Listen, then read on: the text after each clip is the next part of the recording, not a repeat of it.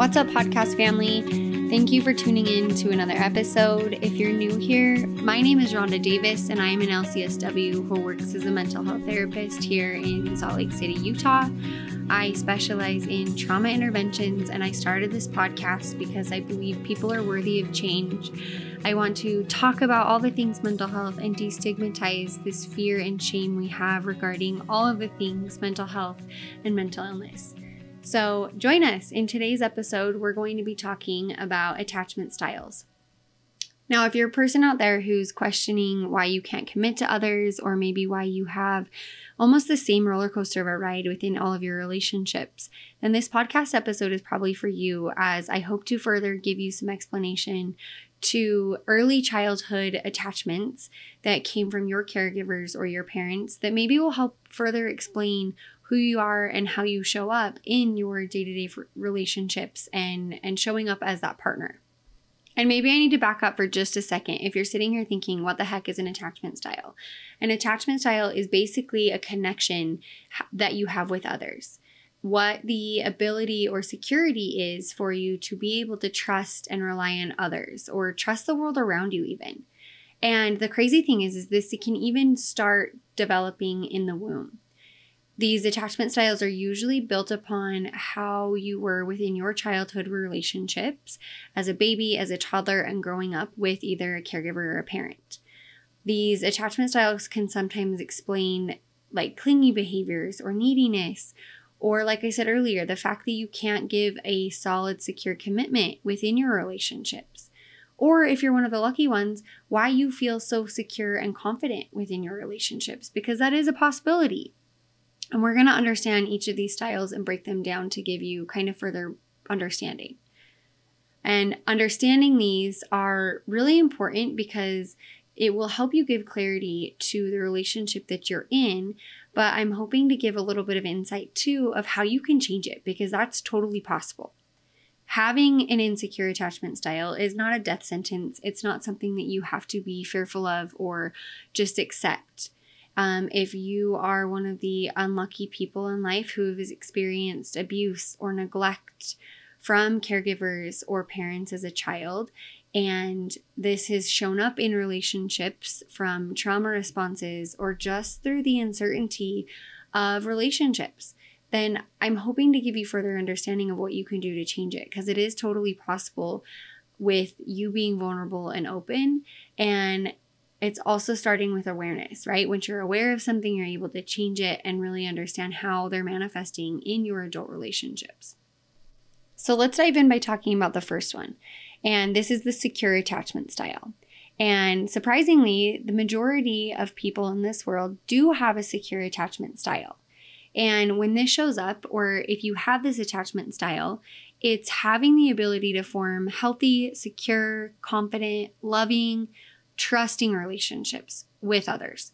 It doesn't necessarily mean it's solely from your partners. This can show up in relationships with your parents or relationships with friends, coworkers, or partners.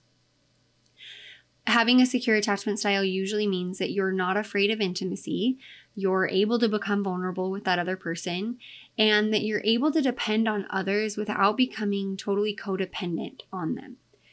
And you usually have this from parents or caregivers in the way that they shape in teaching you healthy coping skills or emotional regulation techniques. Your parents help to show you t- that you can rely emotionally on others, but you're also okay being by yourself. And an example of this that you can use is think about, for example, like when you go to work right? Most of us go to work every single day. We leave the kids at home with a nanny or some type of caregiver or other guardian. And we show the security in this attachment style by reassuring that child that we always come back, right? Being able to be left with a babysitter is showing them that the world is safe and I trust this other person and you can too, right? Ideally, assuming this other person is showing up and being that confident, safe person as well. That you're okay to rely on others. You're okay to ask for help and set boundaries. And more importantly, ask for your needs to be met. Whether that's when you were a kid and you're crying and they're showing up by nurturing you through a hug or a kiss or love or feeding you, right? Basic needs. You're getting that security, that intimacy, that love, and that safety. The caregivers around you were able to show that trust and the security in other people and the world around you, and you can rely on that. And that security was consistent. Now, when we look at the insecure attachment styles, that's the opposite. So, when you don't have that security in the relationships, then you're going to have one of the other attachment styles, which are part of the insecure attachments. The first one I want to talk about is an anxious attachment, which I'm going to raise my hand. I'll, I'll admit this is totally me. And typically, these types of attachment styles can be deep seated by fears of abandonment. So you have this fear that anyone around you is going to leave you, or you're feeling insecure about these relationships that they're going to leave you or walk away from you or just forget about you. And typically, I hate these words, but typically the behaviors that we'll see is someone that feels needy or someone that's super clingy. And I hate these words because I think they're like in our mental health fields, they're derogatory, right? They're shameful. They have a lot of negative stigma towards them. But when you look at the facts of the anxious attachment style, we see like the neediness of needing that validation when, for example, like they don't text you back, when they're not calling you, that you're constantly maybe feeling like your partner doesn't care about you. Um, the clinginess comes from needing that validation and and you're wanting to be comforted or validated again with that fear that everything is okay and needing that reassurance that they are not leaving you, they're not going to just disappear. Typically, anxious attachment styles are more drawn to the avoidant attachment styles um, because as an anxious attachment person, you're seeking that desire of being pushed away, right? You're typically or you're used to being shown that abandonment or that the caregivers maybe were always around to make sure that you were okay. And it created this fear of this world or people around you that you're unsure of. You're unsure if this person is going to come back or be stable or have that consistency that you're needing. And typically, we see that people with anxious attachment style will have negative beliefs of unpredictability, um, fears of being rejected, fears of being abandoned. And with this, it shows that we have a hard time with not necessarily being with ourselves, right? But typically, if we spend too much time by ourselves, it, that can cause an insecurity because we don't have others around us validating us. And sometimes we create the anxiety in our heads, which creates the anxiety thoughts of that insecurity of, oh my gosh, they're leaving me, they're abandoning me, they're never coming back. And that can be seen in the sense that maybe your parents were just inconsistent. Maybe they didn't come back. Maybe they weren't as present as you needed them to be and showing up for you emotionally. Maybe they didn't give you the validation that you were requiring as a kid. And that part is not okay, but it's is it okay to be needy and clingy because you have basic needs that probably were not being met if you fall within this relationship category. And we look at the other side, you have avoidant attachment style. So, this is where we talk about people who have a deep, strong fear of intimacy, or people that really struggle with getting close to others or trusting other people. Um, sometimes these partners will suffocate their partner or relationship as they solely rely on that other person, that they have a hard time reaching out for help or that they're able to rely on others. And so they feel like they only can have this one person to show up as their consistent person. Um, and and it's it's kind of like a an escape plan for them right? In the sense that they're not showing up, they're not necessarily being there, being present, they're afraid of taking down their walls or being vulnerable. And if that happens to be their partner that they feel comfortable with, then they will take down their walls slightly. But but when it becomes too vulnerable or too risky, their walls go back up and they, and it almost feels like they're running, right? They're avoiding their emotions or they're avoiding these people that could cause them pain.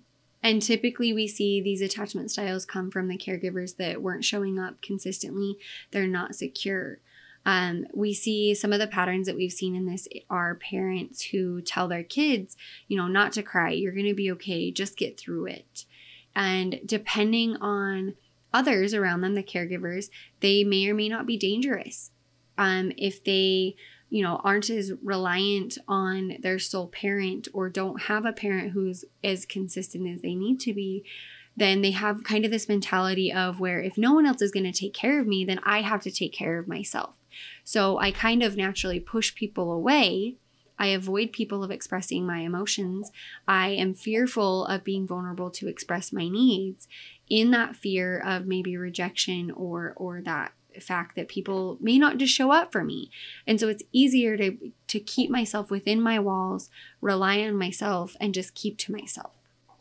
And then we have a combination of a fearful avoidant attachment style. And this is a newer attachment style that that wasn't part of the original original attachment styles when it was first developed. But the fearful avoidant attachment style is a combination of both the anxious and the avoidant. And these types of people crave the attention, they crave that validation, yet they want to avoid it at all cost. They hesitate to have a deep, intimate relationship, yet have a deep seated desire to feel loved and approved. And it's conflicting, it's confusing because one moment we can be so emotionally, quote unquote, needy, or the other side, we can be almost like rejecting to others because we don't want them, yet we want them close right? And for a partner, like how confusing is that for them to feel loved and needed and wanted, and then the other second to feel rejected or pushed away by that partner? Another term that this attachment style can be called is the disorganized attachment. And it feels disorganized because typically this comes from trauma. When you're a child, and your experience through your parents or caregivers has been traumatic due to, let's say, abuse or neglect, it can be that back and forth mentality or that black and white mentality that feels disorganized or chaotic in the sense that is that little kid, right? How confusing is it to be abused by a parent one second and then that turn around and that same parent love and adore you, right? It's the I love you, I hate you mentality. It's very disorganized, it's very chaotic. You don't know what you can trust, you don't know what you can rely on, you don't know who to rely on. And so you feel very unpredictable and and feelings and emotions are maybe harder to recognize or categorize. It's the i pull you in and then i push you out and then i pull you in again and i'm scared to be close i'm scared to be vulnerable but i want you i love you it's what i need it's what i want in my life. Chaotic and confusing. And and as a child right if we if we've had some type of complex trauma that's affected us throughout our life we don't know any better except for to feel chaotic and unpredictable Okay, so what can we do with this? I think for so many people hearing this, especially if it if it resonates with you that you feel more insecure attachment styles, then how do we change this? Is it possible to change it? I'm sure some of you are listening to this thinking, I've been this way my entire life. I've never committed in relationships. I have been anxious my entire life. I feel like I've only ever gotten rejected. Whatever you're thinking, I want you to stop because healing or changing attachment styles is possible, but it does start with some serious work. And it starts with you being open, honest, vulnerable, and secure with yourself. And what this looks like is probably attending therapy, going to therapy, and having someone who focuses on attachment styles um, or specialize in relationships to help you really break this down. Um, emotionally focused therapy is an option. It's a type of therapeutic intervention um, that focuses on how do we restore these secure attachment styles and how do we understand what we've been through throughout our life that has developed us to to shape the insecure or unhealthy attachment styles. But obviously, before you even eh, can dive into the intensive therapy, you have to be able to be honest with yourself and practice that vulnerability within your therapy relationship. If you can't be open and honest and practice those vulnerabilities in therapy, then it's going to it's going to be harder for you to change this, right?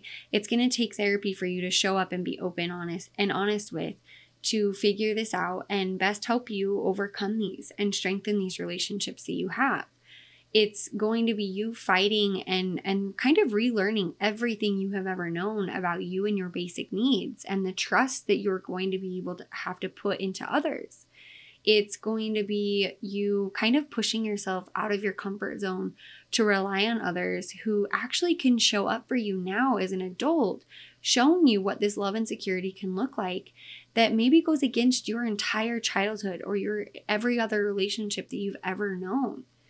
And part of this is, yeah, you being totally honest. And the best part is you get to be needy. I tell that all the time to clients when people come in and they're like, I'm afraid to speak my, like, say my needs to my partner. That seems so selfish. Well, guess what? You get to be selfish. You get to have focus on your basic needs and the what you need to feel appropriate love and security within your relationship. And you also get to allow others to validate you in your life. Just because maybe you came from a chaotic background or parents that weren't as consistent or secure as you needed them to be, doesn't mean that you can't have a healthy, secure relationship now. And you can change this even if this this these aspects resonates with you and the attachment styles that maybe you're showing or teaching your kids and you don't need to freak out if if that resonates with you of like oh my gosh i'm this anxious attachment that's a mess and i feel rejected by everyone and i'm teaching my kids that and i'm becoming this helicopter mom to make sure that like they know i'm never going to leave them and they're creating codependencies. Stop. Do not freak out. All you need to do is show up right? Be be consistent, be secure, and communicate clearly with them, right? So when you leave them in, with that babysitter and you go to work and they have a hard time about you leaving or maybe you coming back for them and them wanting to talk about their feelings and say, Mom, I never thought you'd come back, have a conversation with them resolve their feelings, validate their feelings, that it's okay. Teach them that this world doesn't have to be this insecure or unpredictable place. When you leave, talk to them about their discomfort and remind them it's okay to be emotional, but reassure them you're going to come back. And and if you're that partner that's oh, trying to reassure and create that secure attachment style with your partner, talk about your feelings, talk about their feelings. And more than anything, if you are listening to this and you're you can think, "Oh my gosh, my partner is avoidant or my partner resonates with this." Then then have a conversation. You have to be vulnerable. You have to build that trust, but more than anything, you've got to learn to validate. And it doesn't mean you have to be inauthentic, meaning that like you have to show up and and and pretend to be this person that you're not. No, absolutely not. But show them how you show up for them without being anxious or fearful show up for yourself in a way, whether it's in therapy or within your relationships, that you get to practice that vulnerability, that you get to show them that you can take down these walls and talk about your insecurities, talk about these vulnerabilities, and you don't have to stress about it. You don't have to be anxious or avoidant about this. You get to be secure, you get to be comfortable with this closeness you get to develop with your partner and really it's just learning how to navigate this conflict or how do how do we navigate these missing needs that you have had missing for so long at the end of the day we all have these basic needs and we define them maybe a little bit differently depending on our background but our basic needs are what makes or breaks us in life and the people and relationships we have to form this life with are important in us healing and developing into these healthy sustainable creatures so you're not alone in this. Many people struggle with insecure attachment styles, and it can be something that you can absolutely shape and change. Remember, you're not broken. You don't need to be fixed. You need to gain some awareness, hence this podcast teaching you all the things and learning how to change some of your unhealthy habits or behaviors you've learned from caregivers in childhood. When you think of abuse or neglect or trauma, they're all factors that influence you and including these attachment styles. So, yes, we need to work through them, we need to understand them, we need to be aware of them, but we also need to be reminded it's okay that we were hurt or that there were caregivers or insecure relationships that factored and changed our life. It's okay to realize that you have been hurt by something like this. But more than anything, you're capable of change. And again, you're able to find therapists who specialize in attachment styles that this is their jam. They love talking about it. They help individuals or couples find um, healthier, secure attachment styles. And usually, this is by organizing or breaking down those trauma barriers and reshaping these attachment bonds. They can also help guide and understand your patterns so you're able to break through these barriers and really just start developing better habits to help find that security within your relationships.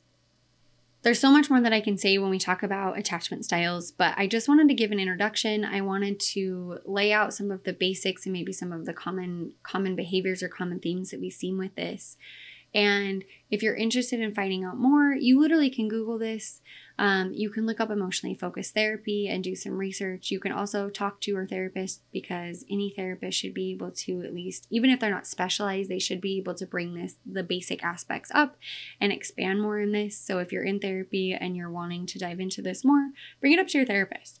If you're needing to find a therapist and you want to focus on one who focuses on um, attachment styles, go find it. Ask your questions. Go find someone who this is their jam. Like I said, have them use their strengths to better help you. More than anything, please believe in yourself because you are worth it.